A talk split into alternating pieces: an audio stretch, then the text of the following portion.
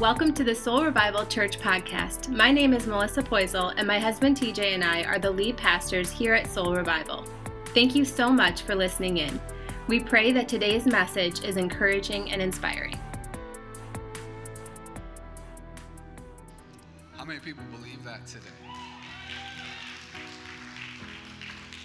Man, we can ask God into any situation that we find ourselves in. Any pain we're experiencing, any heartache that we're that we're having a hard time just to breathe, just to fight through it, that we can welcome His Holy Spirit in, and He will move, and He will transform, and He will change our lives. That's a promise that we have that we can declare in the presence of his Holy Spirit. See, Jesus, Jesus who died for our sin, who came and paid the ultimate sacrifice by giving his life. Thank God he rose again and he's seated on high in heaven.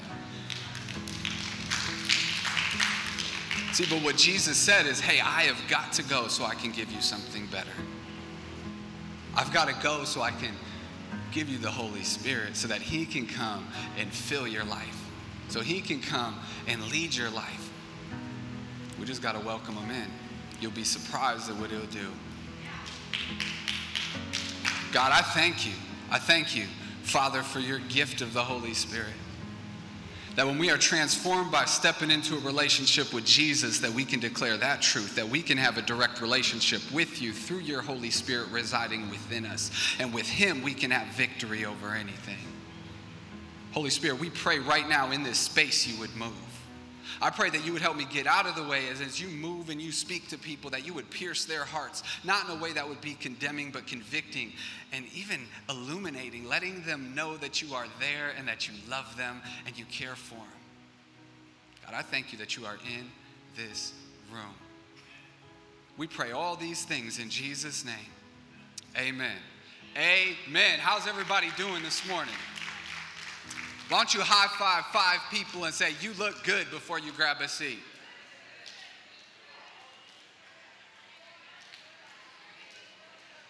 Thank you, sir.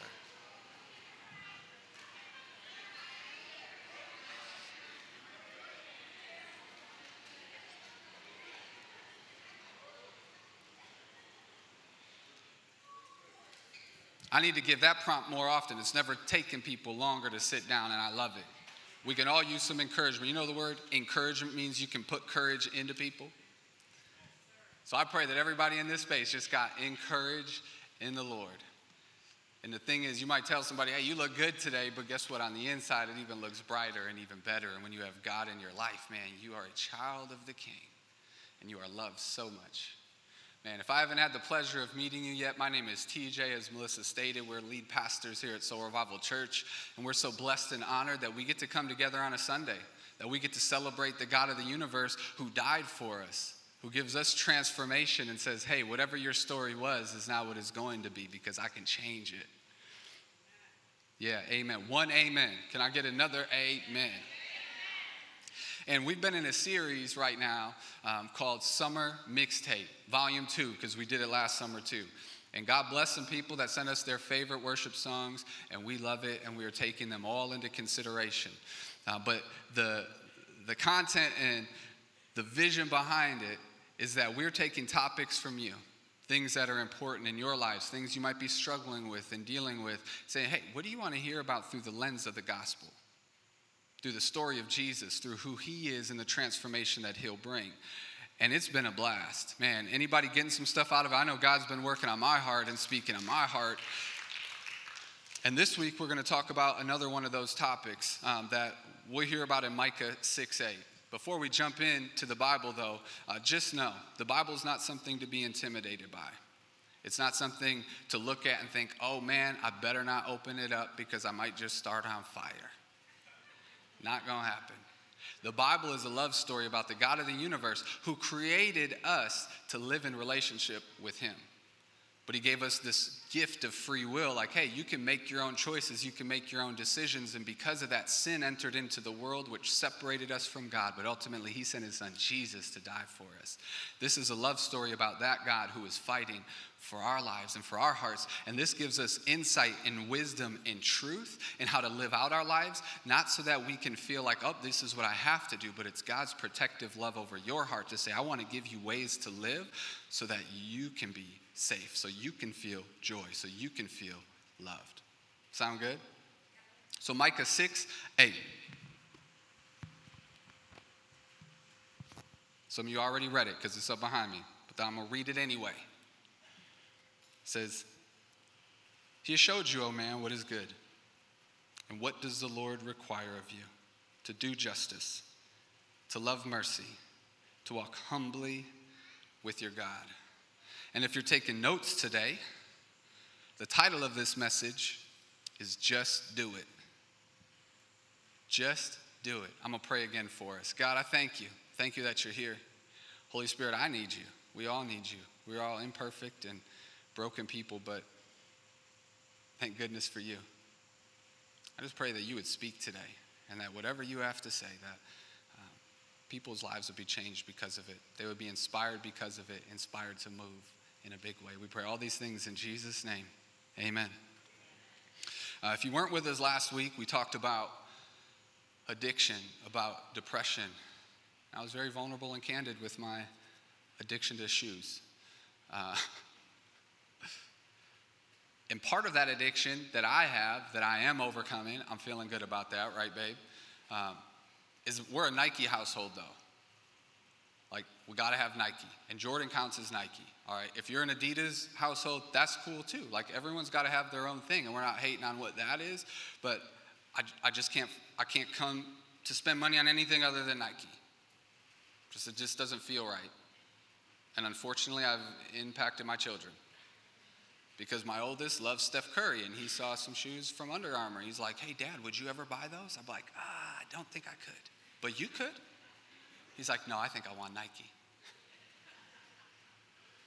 But Nike started in the 70s. And you've got this cool Nike swoosh, this logo that was created to inspire motion. And they were doing okay until there was this marketing campaign where they came out with this slogan just do it. And after they positioned that marketing statement, just do it, they took off and exploded. And now they're billions upon billions upon billions. But it was simple. The reason why it stuck with people, the reason why it impacted people is because they had an 80 year old man out there just trying to run in their ad campaign. And the point was anybody could buy some Nikes because anybody can do something. Anybody can take, even if you're just out there walking, this is for anybody. Just do it. I don't care what stage you're at, what place you're at in your life.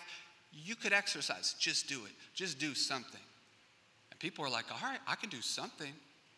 They at least got to the store and bought those Nikes. Whether they still exercise, I don't know, but Nike's doing pretty well.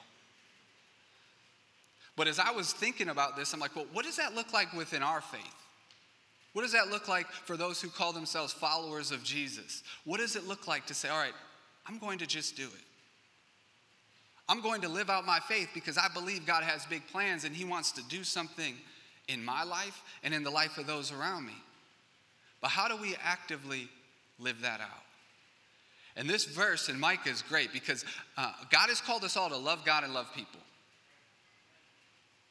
My guy Joe said, Amen. He says that to everybody all the time, and I just love it. Love God, love people. He's taken that as his slogan, which, as followers of Jesus, we should all take that as our slogan. But I think it's huge and important. But loving God and loving people, okay, so what does that look like? It sounds great. Love is an action word. What does that mean within our life? So if we look at Micah 6 8, where it says, He has shown you, O man, what is good, and what does the Lord require of you, but to do justice, to love mercy, to walk humbly. So that's what he's telling us to do justice, to love mercy, and to walk humbly. And I want to dive into each of those a little bit today so that we can encourage our hearts and hopefully be compelled to just do it, just live out our faith, because there's something on the other side of it that you won't regret. I promise. to do justice. The word justice, the way that we would see it from a worldly perspective, justice is saying, hey, they're being punished for their actions. We have a justice system so that if people do things and make mistakes and they were to be put on trial, we're trying to find a punishment that meets the crime. Justice. So then we can find ourselves being wrapped up in pursuing justice because we feel like somebody just did something against us and they deserve to pay the price. Justice. But biblically, when the word justice is used, there's a Greek word, mishpat. For those of you taking notes, M I S H P A T. You're welcome, Mary. But it means restorative justice. Justice in God's word is different than the world and how we look at what justice means. It's saying, actually, I'm going to fight for the oppressed. I'm actually looking for injustice so that I can help others out. I'm looking for the least of these so that I can love them where they're at. Biblical justice is not about ourself, but it's selfless. We find ourselves in the center of everything. You're like, yeah, but I just woke up in this body and saw myself in the mirror. Of course, I'm worried about me. But true justice, saying, I'm not focused on me. I'm actually going to think of myself less because I want to reach other people. I want to help other people when they're down. I want to help other people when they're hurting. That is what biblical justice looks like. Jesus states it really well in Matthew 7:12. So in everything do to others what you would have them do to you. For this sums up the law and the prophets. Like, oh yeah, the golden rule. Everybody knows this. See, but there's a difference here. See, the golden rule is treat others how you'd like to be treated, it's in response. But what Jesus is calling us to do is to be proactive, to do for others what we would hope they did for us. Saying, I'm not going to wait. I'm not sitting on the sideline. I want to help that single mom. They just might need a break. Bring your kids over. They can come hang out with ours. They're running crazy, anyways. It might be that racial injustice that we know is there, those tensions that we fight against. And even as we come together and walk alongside our brothers and sisters that might look differently than us and saying, Hey, I love you so much and I see you and who you are because God has created us equal, that I'm willing to stand with you. Not in a violent, responsive way. I think the perfect example of that is how Dr. Martin Luther King Jr. lived his life and how he banded people together to say, hey, we're fighting for something, but we're doing it with love because we are fighting for the oppressed.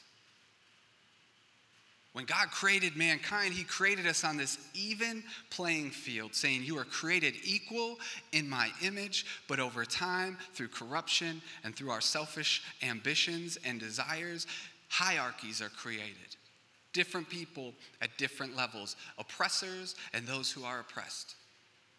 It's everywhere. Psalm 103 6, though, is God is saying, I work righteousness and justice for all. Righteousness, another one of those Bible words that you're like, what does that even mean? The word righteousness or righteous means to be made right with God. That's what that word means. So, as you think of God as being righteous, this is what's beautiful. This is where the story changes. This is when everything changes for everyone, is because his righteousness is saying, hey, you can't do it on your own. You keep trying, but you keep making mistakes. You're oppressed or you're the oppressor, so I need to send my son Jesus. And he sends Jesus to die for us because Jesus is righteousness. Jesus makes all of us right with God, not because of anything we can do, but because of what he did for us. And with that even playing field, it changes the game because now we stop looking at ourselves and saying, hey, I should just get what I want. I should be getting all these luxuries of life. And it's saying, no, if Jesus The Son of God comes fully God, but fully man, lives a life facing sin the way we all do, but he overcomes it, and he is the only one who has never sinned, lives life perfectly, and is put on trial, accused. Talk about justice. He was put to death for a crime he didn't commit. And his form of justice is saying no because I came for the oppressed, because those oppressed are truly the ones who don't know God, because he's saying, I got a transformation for your life. I've got something different for you, something greater for you. And Jesus to come in and say, I will lay my life down so I can lift yours up. He's calling us all to that playing field, saying, You have access to that. Whatever you're facing today, whatever struggles you have within your life, all of these things that you're up against, and you feel like I'm just not worthy, I'm not loved, I cannot possibly go to God, I just don't have what it takes to do it because I know He won't accept me. No, those are lies. Because you can come as you are to Him. What's even better is you're feeling like, can I go to God? All you got to do is turn around, He's already there. He's never left.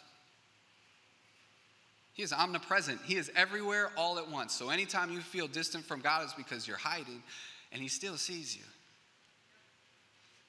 But the righteousness that He offers is incredible because He's saying, hey, you get to be made right with God. You get to come and be a part of the kingdom of God. You are a child of God when you make a decision to follow Jesus. And all you have to do is accept the fact that Jesus paid that price. He paid it for you. How many people like when someone buys you something? I don't know. I'll be in Starbucks line, someone buys my drink, and I'm pumped for the day. They pay my coffee $7. But imagine someone paying their entire life to go through pain and torture for you, to pay that kind of price so that you can have a right relationship with God, righteousness and justice, this willingness to say, I will go low so I can lift you high. And if Jesus did it for us, we can do it for others. That's what it means to follow Jesus. Hopefully, I'm not scaring anybody right now, but it's the truth. He's like, hey, everybody will suffer the way that I've suffered, but hey, come follow me. Because I promise it's good. Because when you love somebody, when you help somebody out, man, there's more joy than any Mercedes when you buy it can make you feel. Any Lamborghini. We went to Chicago recently. I see Lamborghinis everywhere. I'm like, man, what does that person even do to be able to afford that? And my mind goes on this tangent just like right now. But this price that Jesus paid for us, that is what justice looks like. And he's calling us to be a part of it too. Romans 3 22. Try and stay on track here. The righteousness is given through faith in Jesus Christ to all who believe. There is no difference between Jew and Gentile, for all have sinned and fall short of the glory of God, and all are justified freely. Justified, justice. We gain justice freely because of what we did? No, by His grace through the redemption that came by Christ Jesus. In the world, we're never fully going to like have the justice we hope for. We're just not from a worldly or biblically perspective. But when we love people and we're willing to help lift people up, the justice we already have through Jesus is what compels us to act, which compels us to love. Because we seek justice for others, the mishpat type of justice, the restorative justice. Because I want to see people's relationship with God restored because it's available to everybody. But we also want to see that restoration within our world. It doesn't mean we don't hope for it. It doesn't mean we don't love people. It doesn't mean like we don't think about the unborn child and say, you know what? I'm going to love people so well that hopefully these young people, we can be inspiring their lives so it doesn't even get to a point where they have to make that decision of being a parent or not. Or we're in their life when they're in that position and we say, hey, let me walk alongside you because God has a purpose for your life and that baby's life. It's loving people. It's that restorative justice. It's not the condemning justice. It's not the justice that says you're wrong. It's saying, no, man, you're hurting and I want to help. How can I be there for you? Justice. And then to love mercy. I love the word mercy. Mercy means you don't get the punishment you deserve. It goes hand in hand as we're talking about justice. To love mercy, is to say, I love mercy so much because I deserve death. I deserve brokenness. I did not deserve a relationship with God, but He sent Jesus anyways, and He gave me that kind of mercy, that condemnation that I deserve. No, changes everything and says, No, you are a child of God. You are loved and you are cared for, and you have purpose within you, and you have salvation in the name of Jesus. And when we experience that kind of mercy, we can love mercy. We can love to give it to other people. But for some reason, we love for people to know they're wrong and to pay for it. They got what they deserved. It's like, yeah, but we didn't. That's not saying there aren't consequences to actions. We talk to our kids about it all the time, but it's saying, hey, there might be a consequence to your action, but I'll still love you through it. I'll still come alongside you through it. I'm not going to change the way I feel about you through it. I'm still going to love you because I see you as a child of God, because you are valuable, because you are cared for, because you matter. And I love to extend that mercy. You ever extended mercy to someone and their eyes just light up?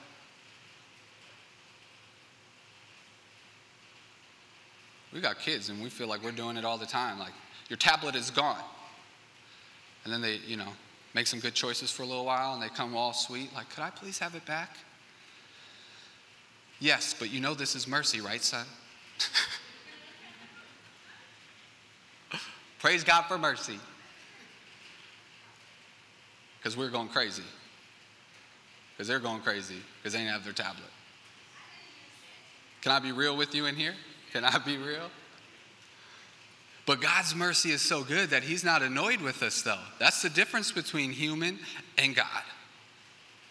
Because His mercy that He gives to us freely is like, hey, I'm not going to make you pay that penalty you deserve, and I'm still going to look at your sin as far as the east is from the west. I'm still giving you the grace and the forgiveness and the love to say, hey, just come right here. Because He loves to extend mercy to us, so we have got to love to extend mercy to others. Be merciful just as your Father is merciful. It's in the Bible. I think it is. I'm just kidding. It is. Luke 6 36.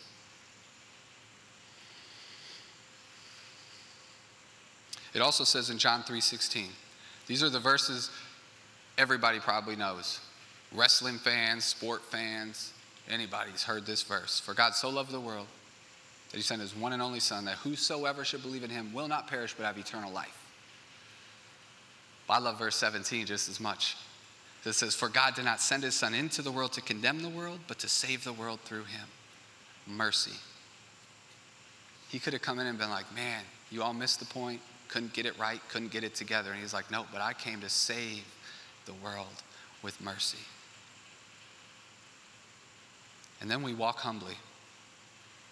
Humility, our understanding of our desperate need of God in all things. I like that definition. Humility, that reminder that I have a desperate need of God in everything because it makes it more about Him and less about us.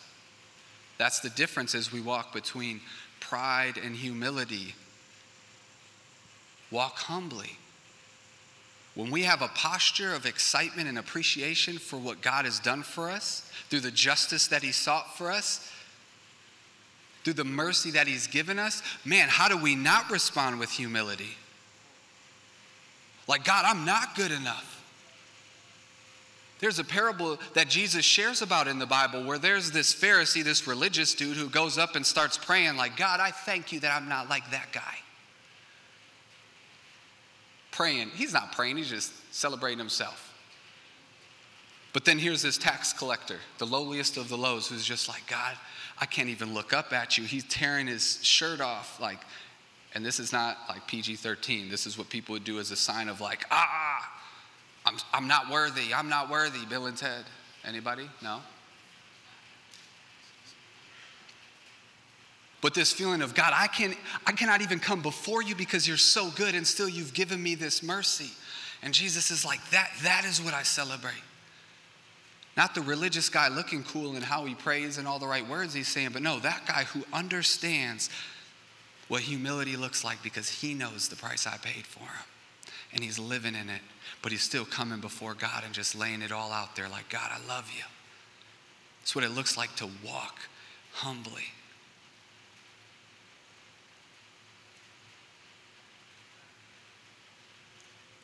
God opposes the proud. Anybody ever heard that? It's the one time in the Bible you hear that God is opposing people. Normally, like he's always coming after people, but that's what it says. Like he opposes the proud. But he shows favor to the humble. James 4 6. So when we're humble, he actually gives us his favor. Because humility, it's, it's admitting the fact that it's not about you and you can't do it on your own. That is God, and He's the one doing it. He's driving everything, that He's in control, but because of the justice that He's given us, because of the mercy that He's given us, you can walk with humility just out of a place of gratitude like, wow, He has done all of this for me. So, how do I not do this for others? How do I not love other people well so that they can know who He is? I want people to know that kind of love, that type of grace, that type of justice, that type of mercy. And the way that we're humble allows people to see that. Proverbs 16, 18 18 and 19 says, Pride goes before destruction. Pride before the fall.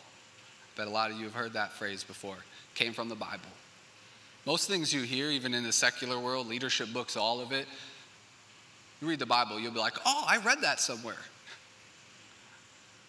All things, all good things come from God. That was another side note for you. Sorry, I'm trying to keep on track. A haughty spirit before a fall. Better to be lowly in spirit along with the oppressed than to share plunder with the proud saying, You are better off to be in humility, hanging out with those who are oppressed because you love them and are trying to lift them up, than to be just hanging out with people in pride that are having all the riches of the world. It's a heart posture. When Jesus changes your heart, it changes everything. And when your heart is changed, it breaks for other people because you know what he did for you. And you want to do the same for any and everybody. It's anybody that's oppressed. And that can be challenging because sometimes you don't always get along with people. Sometimes you might not always see eye to eye with people. It might look differently in your situation, but it doesn't matter. He calls us all to the same. Walk humbly.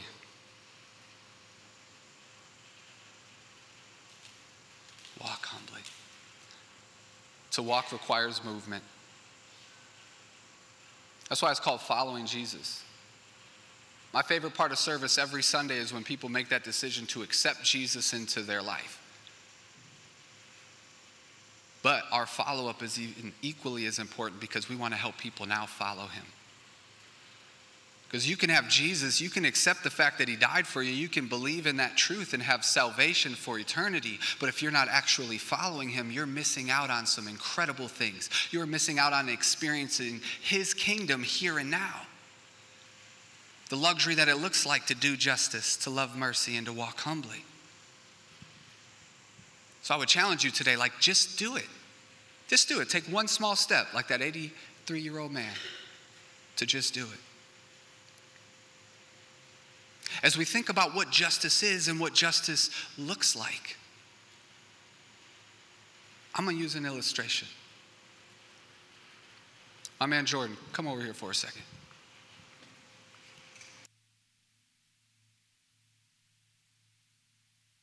As we seek justice and we look to somebody who might be in a different position than us and we say, hey, I got you.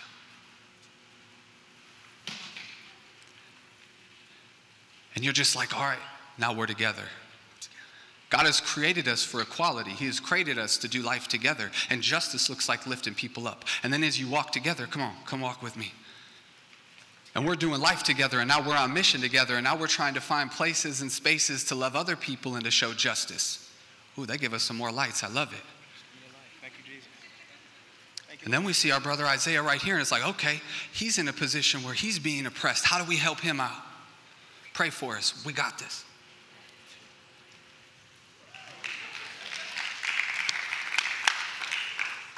That is a picture of what justice looks like. And now here we are standing together, and it's like, all right, now we're on mission. God is in the business of multiplication. We're reaching low, and people are in different spaces, but say, hey, God has created us all equal and all in His image. So now as we come together, boom, now there's three of us. When you love people and you meet people where they're at, and you say, I want to lift you up and bring you to a space because I see something in you. And I can tell you, in both of these men right here, I see God working and moving in their lives, and it is such a pleasure to know them.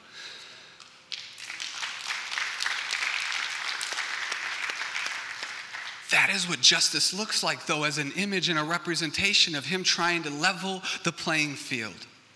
Because that's what He did. Jesus sent Jesus to say, I love everybody. You've all messed up, but accept me and you're good. Now I got some good for you to do. That's the Poisel uh, version of the Bible. Coming to a store near you soon. Can we give it up for them right now? You go ahead. Yeah. But that is a picture of what justice looks like. Because over time, there's just all of these different levels and the way that people are ostracized and cast out, and God's saying, hey, man, pull some people up, lift some people up. Let them know how loved they are because you're that loved and they're that loved. So, why are we looking down on anybody in life? Let's lift people up. Let's seek justice together. That's what doing justice looks like. That's what loving mercy looks like. Jesus shares this incredible illustration about this. I'm going to ask the worship team to come up. I'm almost done. The Good Samaritan, we've all heard of it. And if you haven't, you're about to know. But Jesus is hanging out and he's teaching, and everybody's asking questions. And this attorney comes up to him and he's like, Hey, hey, God, if you are God, what should I be doing in life? What are the right things to do? Isn't it to love the Lord your God with all your heart, with all your soul, with all your mind, all your strength, and love your neighbor as yourself? And Jesus is like, Yeah, you actually, you got that. Go ahead and do it, and you're good. His follow up question is hilarious, though, because he's like, Okay, um, but just for clarity's sake, who is my neighbor? See, we always want to ask that question who's my neighbor? Who's that person that's oppressed? Who's that person that's on the outside? Who's that person that I have to consider a neighbor? Because if I have to love them, just let me know who it is. Oh, and this illustration that he shares, an illustration, in other words, what is called as a parable within the Bible, but he says, all right, check it out. This Jewish dude was traveling on a street in the hood, and he got beaten up, all his stuff got taken, and he's laying there for dead. So then this pastor walks by and he's like, oh, kind of walks around him. I got big plans. I can't be bothered with that right now. And then this religious dude, he comes, he walks by, he's like, oh man, I'll pray for you. Pray for, I pray for you. I pray for you. I'm adding stuff here, okay? When you read the Bible, this is not really what happens. But then this Samaritan walks along, and this Samaritan goes and he sees this man beaten and bruised, laid out for dead. And he comes up to him and he tends to his needs. The thing is, a Samaritan was the enemy of a Jewish person. The Jewish people would walk around Samaria way longer just to avoid walking through it because they opposed them and did not want to be near them. And here this Samaritan comes and he's like, Man, I'm going to take care of you, man. That's talking justice.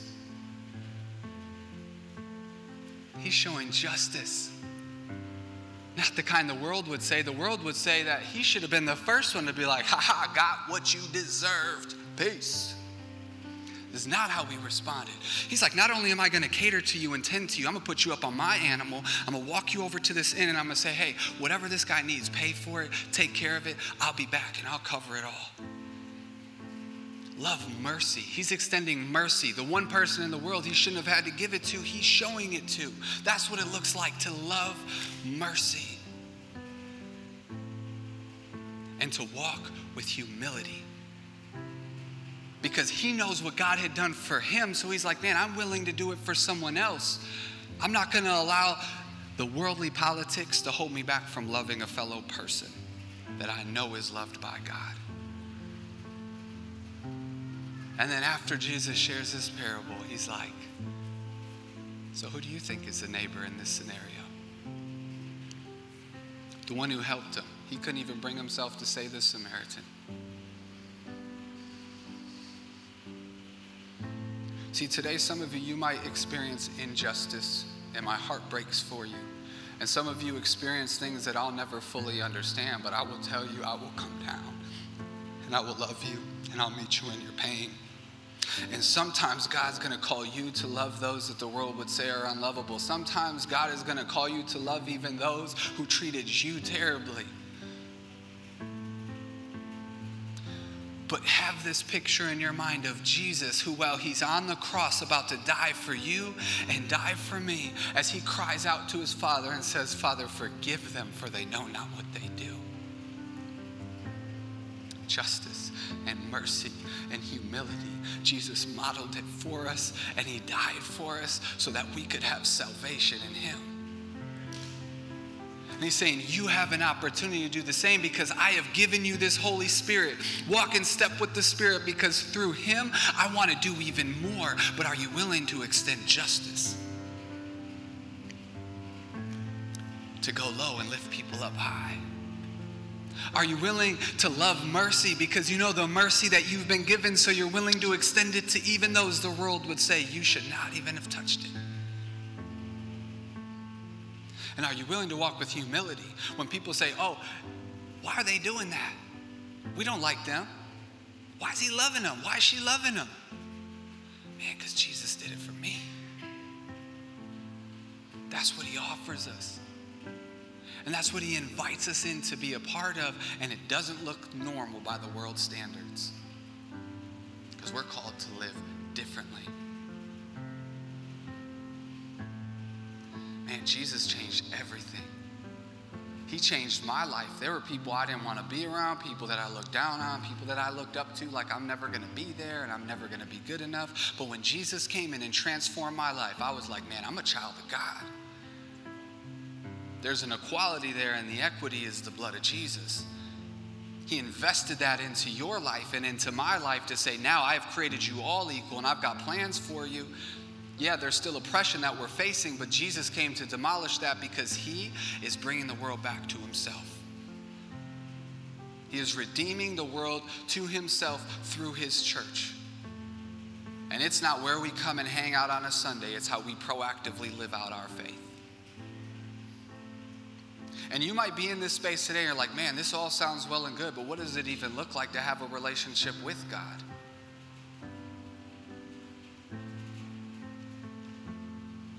God's word says that if you confess with your mouth and believe in your heart that Jesus is Lord, you will be saved. There is salvation for you.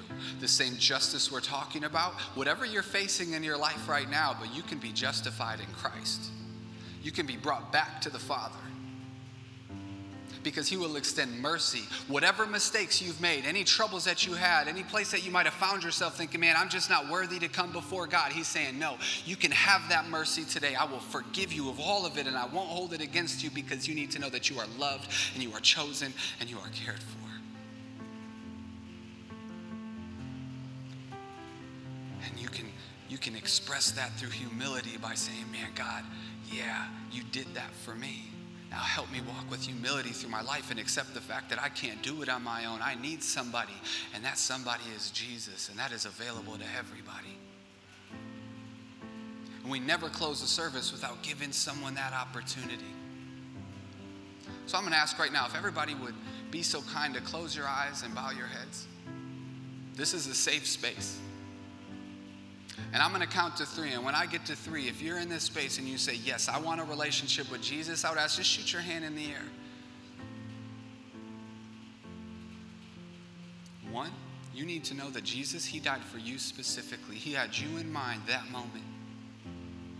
Two, your sins are forgiven. There is nothing you can do or have ever done that could separate you from His love because Jesus paid that price. That's what justice looks like. And three, if that's you, would you be so bold to shoot your hand in the air today to say, Yes, I would like a relationship with Jesus? Thank you. Thank you. Thank you. Thank you.